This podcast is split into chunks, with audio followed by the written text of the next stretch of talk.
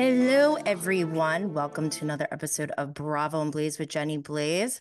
We are here to review and recap the Real Housewives of Salt Lake City Season 4 Reunion Part 1. And don't forget that there is an extended and uncensored version on Peacock. I wouldn't say there's like a ton more in there in the extended, but hearing them swear, or some people say cuss, I don't know.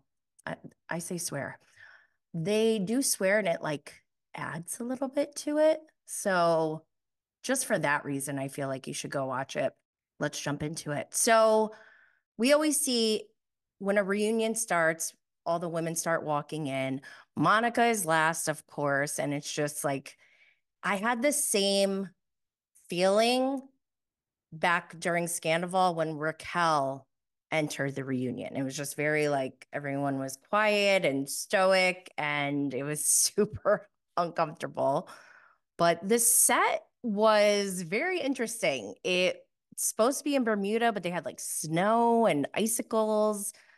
Andy said it was like an acid trip. Andy points out that since Bermuda, they haven't all been together or spoken. And Monica is quick to remind him that, well, the rest of the women have hung out, just not with her. And he's like, yeah, that's what I meant. One of Andy's first questions is, how did it feel doing the show without Jen Shah? And it seemed like the consensus was that they weren't really worried about Jen not being there, with the exception of Heather, because she said, you know, she thought maybe the type of drama and toxicity that Jen brought might be what people are still looking for. Well, guess what, guys? We got it with Reality Von Tease. And I'm going to talk about how Meredith was robbed this season because of Reality Von Tease in a minute. But one of the first extended scenes that I saw on Peacock was Andy probing more about Jen Shah, asking, do you now feel betrayed by Jen versus last season when I asked you guys? And one of the things that stood out to me was the women saying, you know, they were in fear of retaliation of Jen. If they went against Jen, then there would be vicious attacks that ruin your character, your name, your business, etc. All this done on social media. And I couldn't help but think, like, that sounds like Monica's behavior with Reality Von Tease. It's like, I don't know, is this ironic or is this just, what is this, Inception? I don't know. So the focus shifts to Monica, and we begin with a flashback of Lisa and Monica meeting each other. Monica saying she was a witness in Jen's federal trial. We now know that there weren't any witnesses, so I think she's just saying that to make it sound like she was officially part of the case. But my understanding is that she did reach out to the feds. They already were pursuing Jen Shah, so they didn't really need her help. And she continued to insert herself into this investigation and took it upon herself to do her own investigation, quote unquote, by stalking and obtaining personal security footage. That is illegal. This is vigilante shit, guys. So Andy brings up how Monica was trying to fit in, you know, and crying over her Louis Vuitton bag. Just like, hello, first world problems. Talk about being tone deaf, Monica, just saying. But, you know, it did feel, Andy was trying to explain how it felt relatable to hear her because she was saying, you know, you look at these women and they're so perfect. They have, you know, like perfect lives, perfect families, perfect kids, and I'm over here, you know, a whore going through a divorce who lives in a 3,000 square foot house. Time out. When she said that, I was like, wait, is she saying a 3,000 square foot house is like shameful? Because 3,000 square feet is not small. I wanted to Google what's the average square footage of a home in America. The median size of homes across the United States is 2,014 square feet. And let's not forget, when Andy introduced Monica, he goes, oh, since she stepped out of her Range Rover, let me look up the cheapest Range Rover. A 2024 Land Rover Range Rover is starting at $107,400. I'm confused. How much do Range Rovers usually cost? Oh, okay, wait. There are some that are $52,600. Okay, I guess it's not that expensive, but it's also like not that cheap. You could get a Honda. Didn't we just see the Miami women talking about Lisa? Like, why do you have to drive Lenny's car? Why don't you go get a Honda Civic or whatever? Then Andy brings up Lisa Barlow's $60,000 ring. And he asked Monica, why were you so upset over it? Monica was like, you know, saying, oh, I understand why Lisa's upset. It's just that she kept mentioning the price. And I love Lisa Barlow because she chimes in. She says, I only said it 3 times. I love Lisa Barlow. Then here's something new that we didn't know about Lisa Barlow's $60,000 ring. Lisa goes on to explain that the ring was very sentimental because John gave it to her after she had Henry. Henry almost died, and Lisa starts crying, and she said, it's very sentimental. I've replaced it, but I still want my old one. I want that one. And Monica's like, see, I didn't know that. But Lisa clearly said it was sentimental. They flash back and show her saying that in the airport. It was funny to me that Lisa seemed like she was upset that Monica said that Lisa's not relatable to the middle class. I don't know why Lisa would be upset about that. I feel like she should just be like, yeah, so. I don't. I live in the upper class. I don't. Then Monica tries to throw some shade at Lisa saying, oh, yeah, I was wrong. You're not in the 1%. I did some research and, you know, the 1% is like Shaquille O'Neal. And right away, I'm like, oh, hell no, she's not bringing Shaq into this. Shaq and I share a birthday. And I could have swore Shaq had declared that he was broke just last year. And then I started digging into it some more. I do recall, like, maybe it was a documentary or something. Shaq was saying, like, in the beginning of his career, he spent all his money. He was very reckless. It was all gone at one point.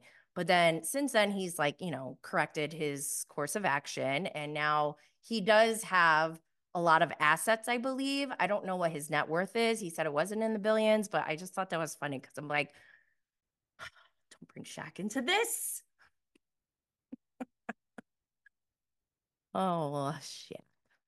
I wonder if Shaq watches Real Housewives of Salt Lake City. I would die if he started tweeting about it. So then the topic of Monica potentially stealing Lisa Barlow's ring comes up. And then they show how Dumas posted, you know, that the women think that Monica stole it. And Andy asked flat out, he's like, Monica, who do you think started that rumor? And she points at Lisa and Heather, and she's like, I think it came from over there. And they're like, we didn't start the rumor. And they just keep asking, who started the rumor? Who started the rumor? And I'm just like the whole time going, oh my God, we started the rumor, guys. Never found it. The ring is gone. The ring is gone. Where do you think the rumor started that you took the ring? I mean, I think it started over there. It did not start over with me. I think it was us, guys. No, really, who do you think started that rumor? Because it wasn't me. It wasn't me. That's what I... And so many people... You thought Lisa started that rumor. I thought Lisa and Heather. No. We, social media, the viewers. The reality TV is interactive. It's so wild, and it's like so fitting for our target demographic who grew up on choose your own adventure books. Like, we don't know what's going to happen. Anything could happen, but we're involved. Oh my gosh. I don't know if this is good or bad. I don't. Monica asked Lisa, why didn't you go online on social media to clarify that I didn't steal your ring or whatever? And I agree with Lisa. Like, I don't think it's her place. I don't think she needs to. That was just something that we were all speculating, and I don't know. If anyone on this cast should understand how social media works, it should be Monica. And Monica should know not to expect that people are going to go and clear your name out of the, like, go out of their way to do this. So, and especially when Monica has used social media as such a like very destructive weapon, I find it so odd when she's like, why didn't you do this? Or I didn't know that people were going to come after me for being a whore. And it's like, dude, what did you expect? You know this game. You basically, you conned this game. You figured it out. You won. I don't know if people would say you won fairly, but you won. You know how this game works. And I think Lisa was kind of alluding to like that everyone thought that. Like when people are watching your every move and Monica's like, people are watching my every move. Like, yes, girl, we are watching every single move. You of all people should know that. Wow. So confused at her behavior. Let's see. Monica digs at Angie, calling her a bench-warming bitch. She definitely had that one in the holster. She's like, when can I use this? When can I use this? Shut up, bench-warming bitch. She had that locked and loaded. So Monica says, you know, she did not steal the ring. And I don't know if this is true. She said, I didn't even come into the bathroom until 20 minutes after you lost the ring. Maybe she is telling the truth. Maybe she didn't steal the ring, but we still don't know everything. Andy then goes into asking Monica about her relationship with Jen Shah. She says they were friends first, then she started working for her, then they became enemies. And I just find it interesting how she said they were friends first, because if you go back to my interview with Murilo, apparently Jen Shah and Coach Shaw hired a handyman on Thumbtack to hang shelves, I think. And the handyman happened to be Monica's now ex-husband, and Monica came along on the job. And she had already started going to Beauty Lab in 2019, but she's saying she didn't know that Jen was on the show. So Andy asks, you know, what did you do for Jen Shah? And she said, I don't know, just like help her with her life. And so Monica's very smart, very calculated. But one thing I feel like she hasn't mastered is showing when she's not confident, I guess. You could tell like her demeanor kind of shrinks. She speaks slower and softer.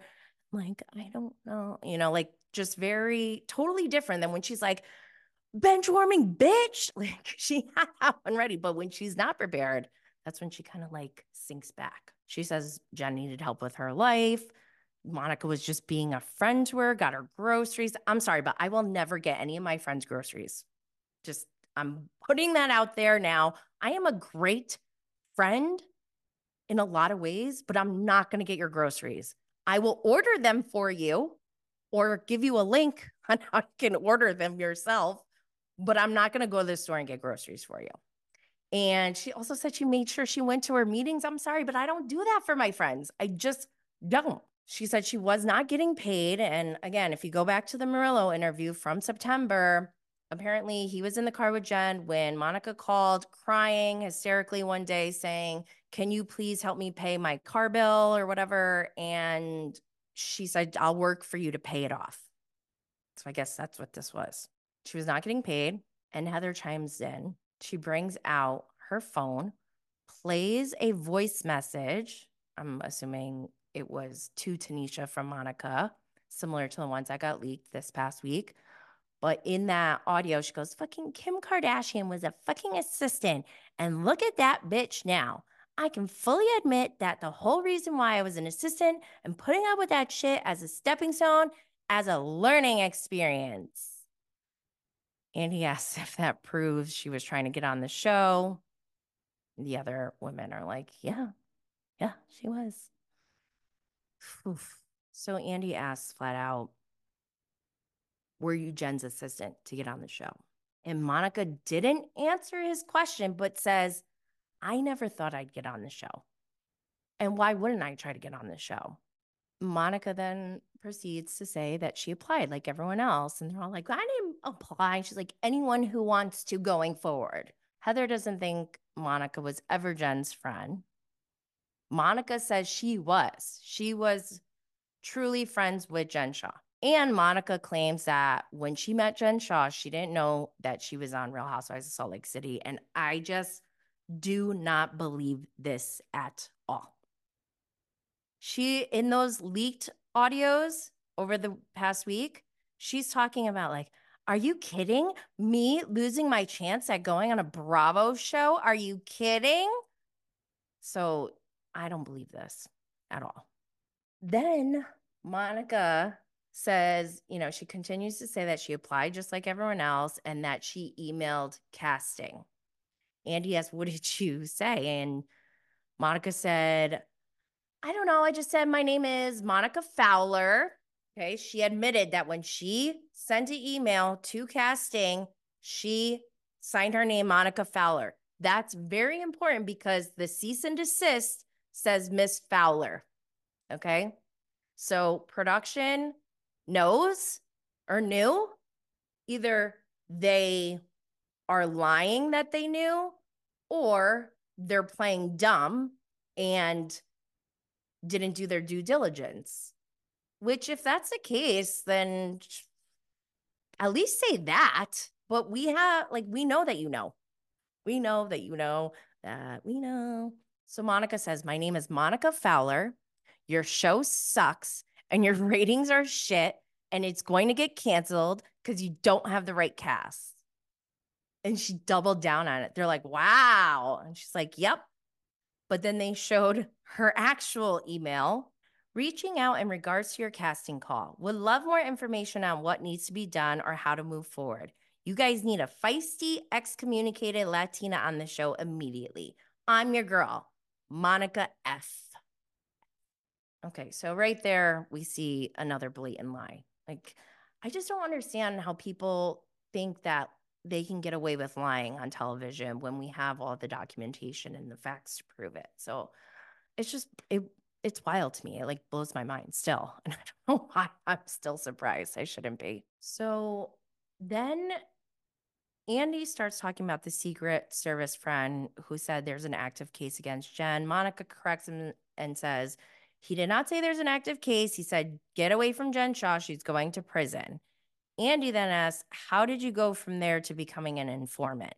Monica said she reached out to the federal investigators and that she thinks she did the right thing. And I just want to say this. Okay, yes, reporting a crime is the right thing to do. Stalking, illegally obtaining private security footage is not the right thing to do. And anyone who negates those crimes because of the intent is guilty of being complicit in illegal activity. What Monica still did was illegal. And the feds didn't ask her to go stalk Jen Shah. You guys, like, whoever's not getting that, it's scaring me, okay? You guys are scaring me. Please, let's not do this.